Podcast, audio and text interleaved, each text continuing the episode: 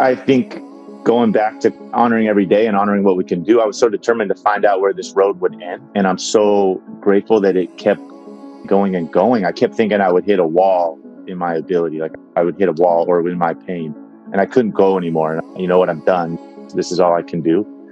And I'm so lucky that it just kept going. There's been a lot of people that I've met that have very similar injuries that that road stopped short of mine. And so I'm so lucky. And I felt like it's disrespectful not to push it, not to keep going and to see where it ends.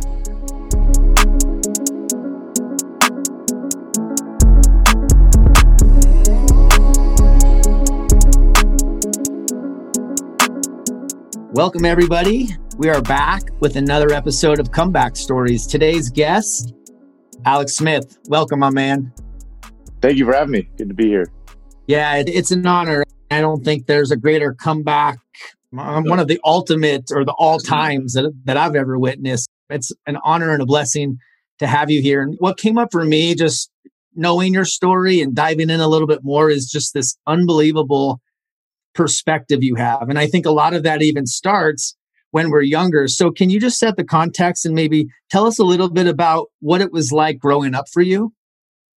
Yeah, I grew up on the, the mean streets of San Diego. Uh, you know, a real rough, rough time. Honestly, I had a great family. I'm the third of four kids.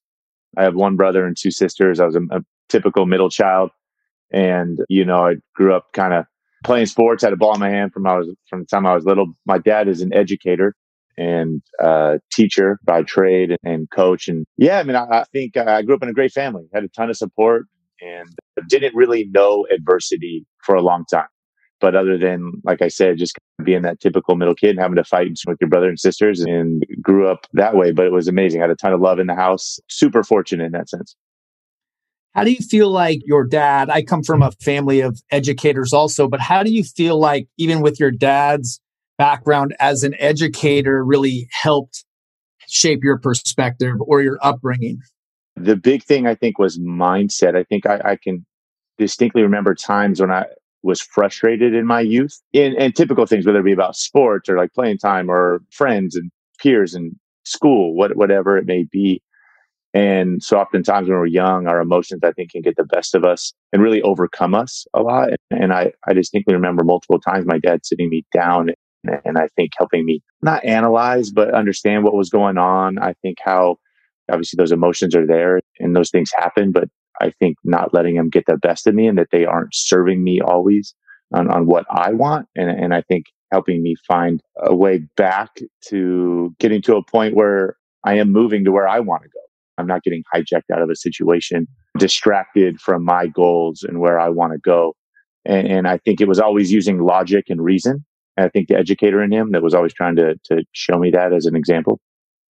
Yeah, I think that it's when you describe that, it sounded like your dad was helping you shape perspective and even using logic and reason. But I don't think just logic and reason actually can completely shape our perspective. So there's probably on mom's side and other teachers and, and mentors that brought you up that probably brought in a lot of gratitude and other things that really help with the correct or the proper perspective? Well, yeah, I think so. It's so easy sometimes for us to get tunnel vision on what's going on in our own life and to get consumed about those things. And I think obviously anytime, I mean, really perspective is opening up that lens to really what's going on in the world and all around you.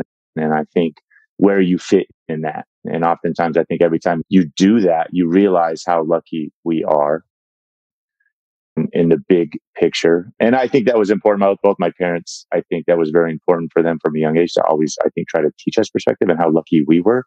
We were a very middle class family, like run of the mill in that sense, but they constantly tried to instill in us how lucky that is to be here in this country, to be where we were, how many things we did have. As a kid, you always complain about the shoes you don't have or the things you don't have, you know, and constantly, I think, instilling us how lucky we are all, all the things that we do have. And, and so, yeah, I mean, I think that did for sure carry on as, a, and still is with me. Sounds like you got that beautiful blend of logic, reason, and gratitude, and really helped shape you to have perspective through all the setbacks and all the adversity. Do you have an early memory of pain or an early struggle anything from childhood, high school, college? Oh yeah, the big the biggest first moment for me that really stands out was right right after I left college. I was only a couple years in the league at that point, but still I was only you know 21 22 years old. And just after that my best friend in the world uh I'd lived with for a long time he and I were incredibly close. He he definitely started to go uh down a dark path and suffered with depression at, at that age. And then he ended up uh, taking his own life really only a year later. So we were both in our early 20s. And I really struggled with that. That was definitely the first big adversity I faced in my life. Here's your best friend that was going through it. It was during fall camp. I was in camp and really worried about things that were going on in my life and a QB competition and all these things that I felt were so important and felt like I missed what my best friend was going through and dealing with. And he was down in San Diego at the time, but still obviously with the phone and there's so many ways to make contact and I didn't and I missed it and he's gone forever and he still carry a lot of that regret with you a long time and I miss him. I'm bummed that every like new thing happens. My kids, my wife, like so many memories that he's missing out on. And so that, that definitely stands out for me as the first big challenge in my life. What do you think you learned from that? Because your perspective is lights out these days. So what did you learn from that loss? Oh, like I said, dealt with a lot of regret that I wasn't a better friend and that I wasn't there for him when he was hurting and determined to do better going forward. There's no coming back from that. It was done. There's nothing I it was over and certainly you're left with a lot of questions and guilt. But for me, I think trying to determine to do better going forward, to be better, to be a better person, to try to continue to obviously we all err and, and no one's perfect, but strive to do better. I think it's fascinating that you're wearing a shirt that says just live. I'm wearing one of your attitude is free just live shirts, but that's what death does is it teaches us to live. And I think when we have the proper perspective on death, fear can either freeze us or fuel us. And I think it, it can fuel us in into living. And sometimes that means showing up. Because anytime you lose someone, like the first thing that comes up, I know for me, it's I should have done this. There's all that regret. So now it makes sense why uh, you got just live on your shirt right now. No doubt. I couldn't agree more. I think that the more I think we're all comfortable with death and our finality, we're all going to die. I, I think the more grateful we are for every day we are here. And I think that is perspective. I think sometimes it's easy to shun, not be comfortable with it, and not want to deal with it or talk about it and put it off. And I think there's a false sense there that you can let days pass by, moments pass by, opportunities to call your best friend pass by, things like that. No, no doubt. I know certainly for me, faced with my own mortality, uh, absolutely trying to make the most of every single day and every moment that I do have and, and not taking any of it for granted. Lots of lessons learned there. When you think back, who was your first real teacher?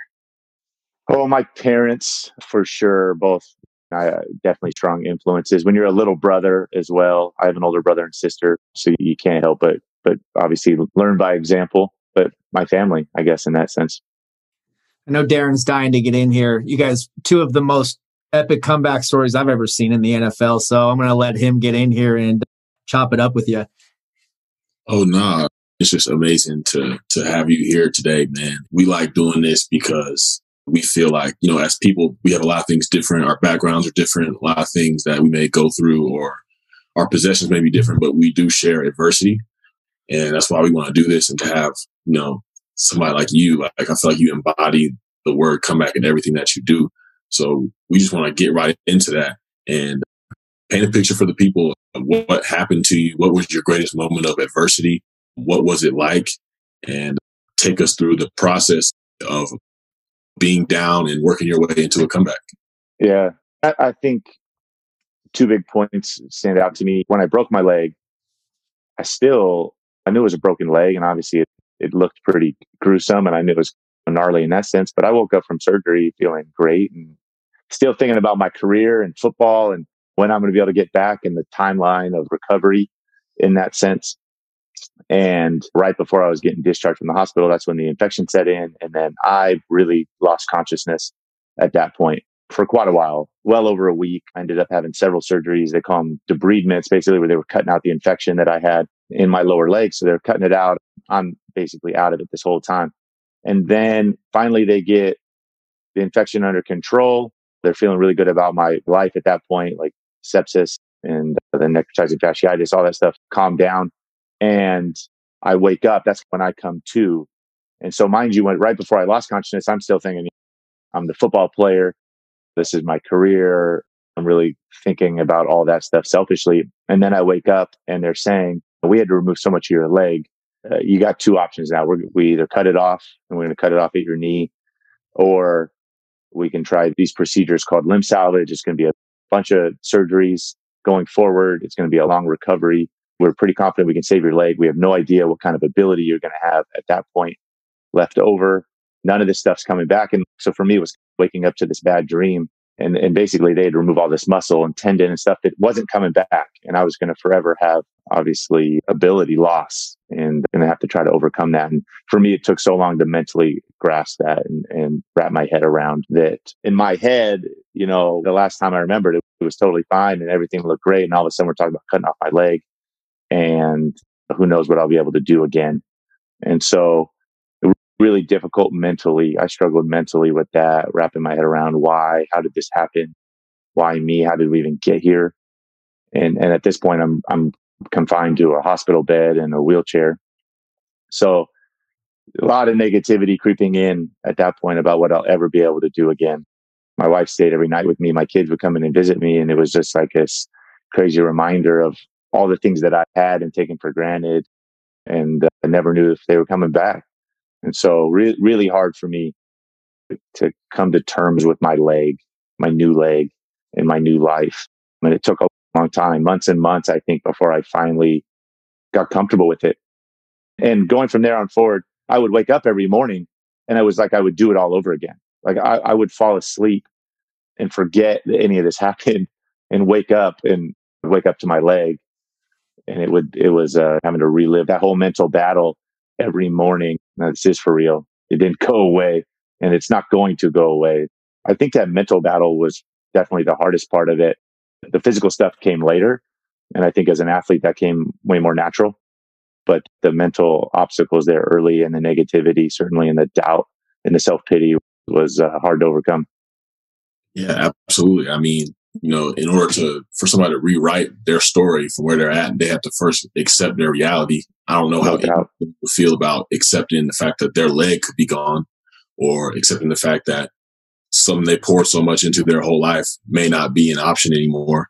I can't imagine the narratives that may have been going through your head trying to bounce back. But I feel like, you know, like you said, day after day, it was kind of the same. How were you able to find like purpose and and joy and meaning in the mundanity of those days? Like, how are you able to turn that into something that would later inspire the world? Yeah, it honestly it came down to like the the littlest things around the house. My my kids running in, I'd go watch them play basketball, or they'd be playing soccer, and they they would want to want me to participate, and I, I was stuck in a wheelchair at that point, or in a walker around the house and, and, couldn't go do any of those things anymore. Life didn't slow down for my family, which was great. Man, my kids' school and sports and activities and dance and my wife obviously running around and, and keeping the household going. But for me, it was so hard. Obviously, I was still involved in it, but not like I used to be. And it was all those little things that motivated me that I got to get those back. I got to work to get those back you know, my kids every single day coming home from school and seeing them, I think motivated me every single day, uh, to, to two things, snap out of my funk because life is still going and I'm still there in, in whatever shape it was at that point and, and lucky for that. But also definitely motivated me and fueled me to get back to where I can go do things with them. And then when I do get that, that opportunity, man, I'm to go take advantage every time I get it. I love that, man. I feel like somebody is being moved by that now, listening to it, just hearing you find the gratitude in the midst of a great storm, not letting, you know, what's going on and those thoughts and those feelings dictate, you know, how you treat the people that you love and how you just perceive life in general.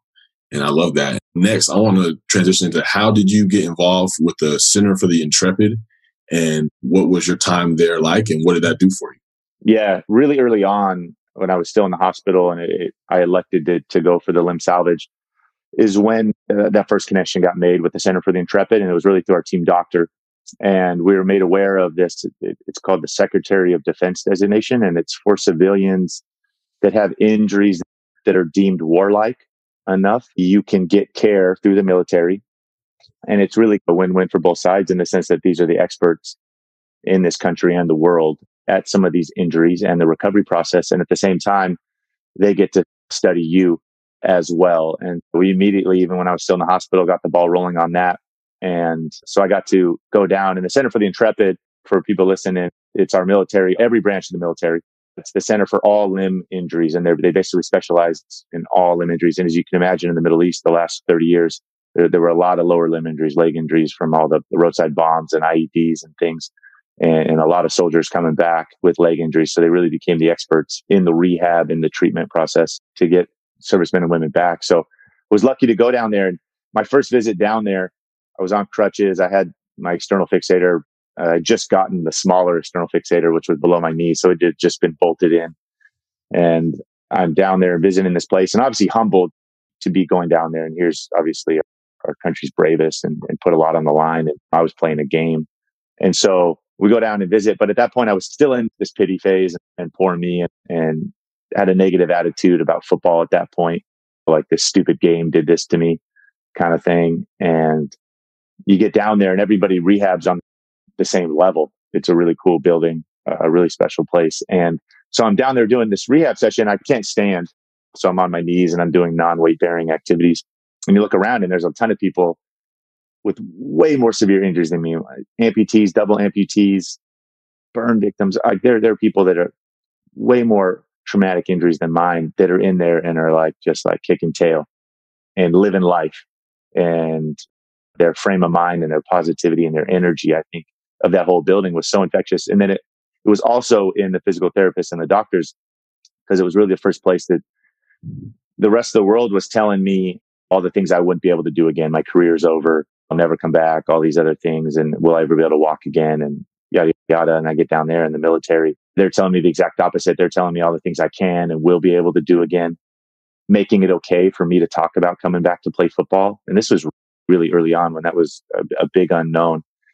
And they were the first ones that I was in, in the middle of that rehab session. The, the, PT, Johnny Owens is his name. He, he goes over and gets a football. And I'm never expecting to see a football at this military PT clinic and he throws a football in my hands and I'm on my knees and we start playing catch and he starts having me do these half kneeling exercises and playing catch. And I remember how good it felt to play catch again. I've played catch since I was two years old and how good it felt to have a ball in my hand again. And I think that mentality and it kind of egging me on, like pushing me and really almost daring me to go for it. And that was really the mentality of all of them down there. And I think more so than even their expertise medically. I think I appreciate that mentality that they really made it okay for me to do about that, to think about that and put that out there. That's incredible. It's amazing the power of, you know, when you get around people that aren't going to allow their circumstances or their situations to determine their mindset or their joy and just how contagious that can be. I can't imagine how much that inspired you to start dreaming big again and to start working towards those small victories, coming back to playing football. Like, how long was that journey? How difficult was that journey for you to get back into training to get back into doing quarterback drills and just to get back doing your normal routine that you would do to train to get ready for a football season? What was that like? Yeah, it was a different process for sure because at that point, even going back to that time, I have a, I have a metal frame bolted into my leg and I lived with months for it it wasn't going anywhere. There were so many stages to my recovery. Even once I got that off, and then I had to get the rod put in my leg. Like there, there was a, a lot of progression throughout it. But I, I think staying short sighted, I think enjoying the process. I think getting to a point where they really made it a step by step thing and daring me, you're going to stand again. That's it. You're going to stand. And that's all I thought about was just standing for a long time. And then I got my opportunity to put my foot down finally after months and months and how good it felt to put my foot down and put weight on it again and trusting it. It was scary as hell. But like doing it and conquering that little step felt so amazing. And I'm so thankful also for my wife and kids and the, my, my PTs and doctors that helped celebrate that, that made that what it was and that it conquer that. And then so I would conquer that step and put my and be standing and weight bearing and how amazing it felt. And then it was like, okay, what's the next step? And it was like, well, literally it was a baby step. And that was like all my focus from a recovery standpoint. That's all my focus was just on that step. And it made it nice. It made it tangible, achievable. And I would work crazy hard at this baby step and it'd be weeks that working on that and getting that. And then it was that same kind of thing. I think celebrating that victory, that achievement and enjoying that process. I think at, at that point, if I'd ever been looking down the line to playing football again and playing quarterback, I think mentally it would have been really hard to digest that and handle that, how far I was from it, because I was really far. So I think enjoying the journey and really when I did come to terms with my leg and owning it, and this is who I am, and this is me, and this is it, and really owning my journey and enjoying my journey, I think made that achievable. I think if it was just this distant goal of trying to get back to playing quarterback, it, it would have seemed so far away and so unachievable that I, I don't know if I would have made it mentally. I love the compartmentalizing of that and you know celebrating what you've done, but not being completely satisfied with that and just continuing on. It's, enjoy the process, Donnie. I don't think I'll ever get tired of hearing that. Honestly, uh, it just hearing somebody else say it just you know reinforces in my mind to continue to embody that, and just hearing it from you inspires me during the season or during whatever situation I'm in. So it's just like hearing it from you two men is is just amazing. Powerful stuff. I, I would just add to that this whole process, like as you shape this story and tell it, the process. So what's coming up for me is going back into your career. So getting drafted number one, playing for the Niners. What was there? Six years without a winning season and six offensive coordinators in seven years or something crazy like that. Going from that to having, was it one loss in high school, one loss in college?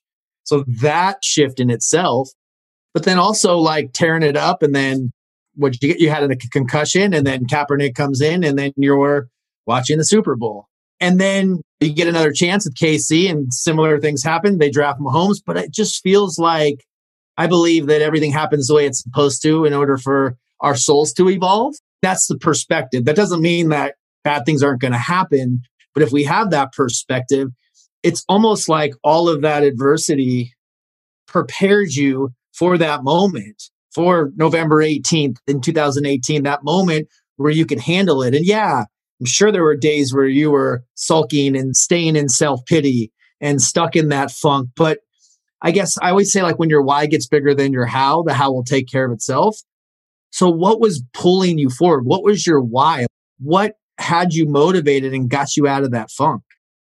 I think you bring up great points, and I think they're all true because I, I hadn't known any adversity with football professionally until I got drafted. And high school was easy and college was easy. And then boom, I'm the number one pick. And I really struggled with the weight of those expectations. Every day I felt like I was trying to validate my draft status. I tried to please everybody every single day. I had to fill these shoes of being the number one pick. Um, you know, obviously the lineage of Joe Montana and, and Steve Young and your name app. So that I had to be this franchise quarterback immediately and the pressure to be that. And really, it was this self perpetuating cycle for me mentally that was unproductive completely and unhealthy. And I really suffered from it, dealing with that weight and those expectations and, and anxiety that came with it. And all of a sudden, I went from loving football more than anything, and it, it became a burden my first few years and really hard and cumbersome. And when you're in the middle of it, it's hard to wrap your head around it. And I don't think it wasn't until I snapped out of that or dug myself out. It took years to finally realize you know what I'm to, I'm to stop playing for other people and worrying about their validation. And I'm to embrace this challenge and opportunity and how great it is to play in the NFL. And it's hard and it's tough. And every week it's tough, but that's also what makes it great. That challenge and that I'm not going to get to do this forever. And we're lucky to get to do it while we can. And so I think when that mindset flipped for me, that was really key. And I think that's just live. That's when that came into my life. And I would tell it to teammates, but really I was always telling it to myself. And uh, it was just be present. I think all those, when I thought before that early in my career, I would constantly get hijacked out of my head. I'm worried about what people are thinking instead of what's right in front of me and being in that moment. And just live as a reminder to live up to that, to be in the moment, to be present, the good, the bad, everything that's coming at you in life, to certainly honor it and be there and it was a step for me. And I'm luck. I, I learned a lot of that through obviously the trades and dealing with adversity there. But I, I do agree it was only really preparing me for this injury and this recovery and truly getting tested. And I'm grateful for it. and I'm grateful for it. And I think it's only been confirmed since then. In the military, they call it your alive day when you go through something like that, like a, a traumatic injury that obviously changes your life. They call it your alive day. And I find that really interesting because it's that flip in the mindset. So often you could look back for me at November 18th, and this is this day that changed my life and negative, and I'll never be the same. I'll never be what I was. But no doubt you call it your alive day, you celebrate it. And for me, my perspective is so much better. My outlook on life is so much better. And I'm so grateful for that because I feel like I get more joy out of every day because of my alive day. And so I think taking that and flipping it is really powerful. Fascinated by the alive day when you have two guys that you're talking to that are both in recovery from addiction and we have sobriety birthdays. And it's that same exact thing. Now, ours was self inflicted. We caused a lot of this ourselves. But at some point, we did have to surrender to that life, that perspective. And it's our sobriety date. And that is the day. It's more meaningful than my birthday for sure. So I just think it's so cool and interesting that they have something. And even going back to how this all unfolded and the timing. And I don't know, I feel like maybe even being in Washington and maybe that was why it was an easier way to get into this the center of intrepid because you're in washington d.c so it's it's so cool to see how everything was unfolding and preparing you for some pretty pretty tough adversity to say the least yeah no no doubt and i think it's so funny i i think the times when it's been the darkest or the hardest or i was most frustrated and this certainly applied through my recovery the times when i really doubted that it was going to work out. I felt like right around the corner, something good happened. And I think we don't know a lot of the whys that, that happen to us, a lot of the exterior things that, that come at us in life. And so oftentimes, you know, mentally, when I would get this bad self talk and go down those roads and, and you can just hang on, just one day at a time. And it's so cliche, but like honor every day. And boom, right after those dark times or this really big setback, like something around the corner came that really lifted me up or changed me. You don't know, you never know with some of the, the stuff that's going on around you, certainly to be here in the nation's capital. And, and no doubt, I'm not sure I would have gotten the Secretary of Defense designation if I wasn't here and lucky for that. I just feel like you can cover so many angles for people. And uh, just for the person that's like, that's stuck in their mess, listening to you, you've played great football and haven't necessarily been appreciated the way that you could have been, should have been, honestly uh, for the way that you played. And there's people out there that may be doing their job well or doing things well and they don't feel appreciated. And then you talk about just bouncing back from something that you didn't even ask for. It's just such great perspective here. And for the people that are stuck, like if you were to have one quote, like one tweet that you could put your name on that you could send to that person that's stuck and doesn't know what to do, or they may even know what to do, but yeah. don't know what move to make, what would you say to them? God, it's, it's such a great question. I think we all go through it. And that's what I love about this podcast. Like we all go through it. Life is hard and it comes at us in a lot of different ways and a lot of it's unexpected and unplanned. And it, it can be really tough at times. And, you know, for me, I think just live became that saying for me and to take the pressure and the weight and the anxiety off of it and, and to just live and to not try and be perfect and to don't care about being perfect and, and not caring about other people's validations and am I a good quarterback and, and being present. And I guess I realized looking back when I wasn't and learning from those times and how many moments I missed worrying about stupid crap that like you had no bearing on my life or my happiness or where I was going. And so determined to live up to that. It really is a challenge. The way I say just live to me, like, can I just live? Can I be present? Can I take what comes at me and be there in the moment? And and, that's life. I feel like for me, that's what that kind of embodies. It's powerful because I teach yoga and meditation and talk mindfulness, be present. And that's what you're saying here. And I, I love your catchphrase of just live because it's the same where a lot of times I always say like life only unfolds in moments and it's, it's moment to moment. And if we're not present for those moments, we end up missing out on what matters the most. And for many, including myself, it took bottom, it took a real mess for me to stop resisting and thinking I needed to be perfect, wanted everybody to like me, like all these stories. And so I'm chasing something outside of myself. So I'm never really land in the present moment. And everybody's affected by that, including myself. I always say the best gift we can give ourselves or anybody else is the gift of presence. And it's this word, it's often overused and it's rarely embodied, especially nowadays with our smartphones. And you can turn on Sports Center or any news station, which hopefully you don't watch too much news, but like tickers going in every different direction. And it's really hard to land back in the present moment. That's why I'm passionate about mindfulness and teaching it because I missed out on a lot of my life because I was chasing and caught up in guilt and shame from my past. I think you nailed it with your catchphrase, man. Uh, thank you. Appreciate it. It's yeah. funny.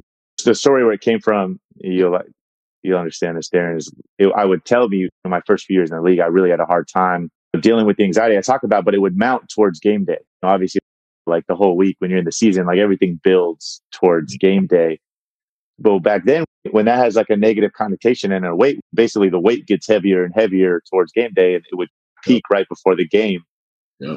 And so just live became. I used to have these teammates that would these crazy special teams guys that would challenge people in the locker room, like even to live today. And I had a couple of them that would say that. I didn't understand it at first, and then for me, just living as I got older, I would say to a lot of the young guys as we come out right before we're going out of the tunnel. And like I said, I was really saying it to myself the whole the whole time. But really, I think it was about how amazing game days heightened everything, emotions, and, and there's obviously uh, so much stimulus going on and, and, a lot on the line. And it there it became the, this ultimate kind of example of it that all that stuff going on, right? The lights, fireworks, the crowd, the scoreboards, all of that. Obviously, everything that's on the line that we've been practicing all week, the magnitude of the situation, like with all that going on, can you be present in that moment? And for me, that was what it was about because I think that the guys that are present more often do play better. I think the guys that all the stuff going on and their nerves get the best, you know, they get so worked up and they do get hijacked out of it and you're not there and you don't even give yourself a chance. You've lost before you, it even happened. And so for me, it became that, hey, you're going to go out there and make mistakes. But if I'm present, I'm also going to make a couple plays too. And, and almost like em- embracing what was about to happen. And could I be in it? Can I be locked in with all that other stuff going on? And obviously, like you're saying, Donnie, obviously that was an example for me, but it, it goes beyond that into to all of our life. And, and for me, it, yeah, it's something I use all the time now. Yeah, it's a amazing phrase. I know through my career so far, like even as time goes along, I realize more and more how little I have control over so many things. I can't control, you know, what the quarterback's reading. I can't control the lines blocking. I really can control my preparation. Uh, I can control my effort. And uh, the main thing I can control is my attitude. And, um, you know, I, I love the fact that partnered with Attitude is Free. And clothing with a great message. I don't know. I just like, I love it. Like I've been wearing your stuff around and everything. And uh, just tell us how you came in contact with that brand and what y'all are trying to accomplish together. Yeah, it was a perfect fit. I, I couldn't agree more because I really felt like it was saying the same thing. No doubt. The number one thing that we control every single day when we get up is our attitude. And for me, what better way than to put it on your chest because you don't know a lot of times when going back to my buddy, you don't know what people are going through. And all of a sudden here you have it on a hat or a sweatshirt or you gift it to somebody and yeah, and it, and it can help change it. And then for me, even more so every time I look in the mirror, it reminds me like if I'm wearing this, I better live it and I better bring it today. If so, and the amazing thing, especially with the partnership for me is 100% of the proceeds go to the Center for the Intrepid in San Antonio. It was a place that changed my life not just from, like I said, a rehab standpoint, but a mindset and mentality. And so to be able to give back in a little way is amazing. So it, it's all around a win-win. Love the partnership. And like I said, I, I feel like it's such a great message and it's all pretty comfortable too. So that's nice. Oh yeah, nah, it's, it's, it's comfortable for sure. Like you got the stamp for me. We ain't just up here uh, just, just saying anything. Like we've worn it, and uh, it's, it's the real deal. I appreciate it. So I think before we close, I know we want to honor your time. I, I, just wanted you to touch on one thing, and I think that Darren will ask you our standard last question. But you returning to football, it was something bigger, but you talk about why you returned, and I've heard you mention purpose, love, and will. Can you just touch on that briefly? Yeah, I think going back to honoring every day and honoring what we can do, I was so determined to find out where this road would end. And I'm so grateful that it kept going and going. I kept thinking I would hit a wall in my ability, like I would hit a wall or in my pain, and I couldn't go anymore. And you know what? I'm done. This is all I can do. And I'm so lucky that it just kept going. There's been a lot of people that I've met that have very similar injuries that that road stopped short of mine. And so I'm so lucky. And I felt like it's disrespectful not to push it, not to keep going and to see where it ends. And as crazy as it was that it kept going back to a football field for me, and as, as terrifying as that was, and I think hard for people to understand, I really feel like, how could I walk away from this opportunity that I thought was taken from me? How can I not pursue this and see it through? And I'm so thankful for not only the love of my wife and kids that helped me get there, but the moment when I got the approval from the doctors that my bone was healthy enough that I could go play tackle football again. It had been close to two years of a crazy process, and the burden my wife carried over the course of that time was so great. And in that moment, when it was just her and I, and it was like, okay, what do you think? Here it is. It's right in front of us now. Like actually going back out on the field and playing football again. And as much as I even wanted her maybe to say, Hey, don't do it. We got the rest of our life. And we're so lucky that she gave me that. She opened that door for me and let me go do that and chase that. So I, to me, how much love that took from her, because it would have been easy just to say, you know what, we're in such a great place. You're in such a great place now. Let's just go on with the rest of our life. But to, to, for her to let me fulfill that, I think as scary as that was, I think certainly says so much about love in general and certainly how lucky I am. Yeah, absolutely. I know for sure listening to you and listening to everyone's comeback story, realize that we can't come back alone. Uh, and on comeback stories, we love to show love to the people that have helped us along our way. And we give a comeback story shout out here. So if you had one person that you could give a comeback story shout out to today, who would you give that to? Oh, without a doubt, it's my wife. Yeah, without a doubt. Going back to when, I mean, I wore this metal frame bolted into my leg for 10 months. You got to clean the pin sites every other day. They're nasty. They ooze. They're bloody. Like obviously they're an infection risk. I'm talking, you've got about 20 pin sites and, and screws. And I had a PICC line to my heart. She's doing my twice daily pushes. I'm getting five different shots she's got to do. We had to rent a wheelchair van for six, eight weeks. So ramps through our house. She modified the whole house. This whole time, she, and she kept the whole house running. Three kids, activity, school, family, friends in town. Throughout the whole process, I, I couldn't drive for a long time because it was my right leg. So I had this big old halo on my leg. I couldn't drive. Like the amount of things that I put her through going down this long recovery road.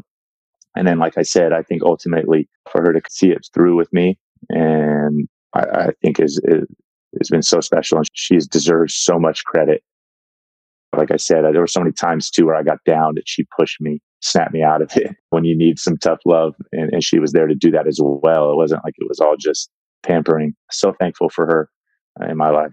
I love that, man. Figured that would be the answer. That was a no brainer. And it's, it's cool because when we're going through tough times or anything that doesn't seem achievable, it's who, not how. It's who, who can bring us along, who can bring us in the journey. And it sounds like really she's probably the real her- hero in this whole thing. No doubt, for sure, absolutely. I'm so lucky.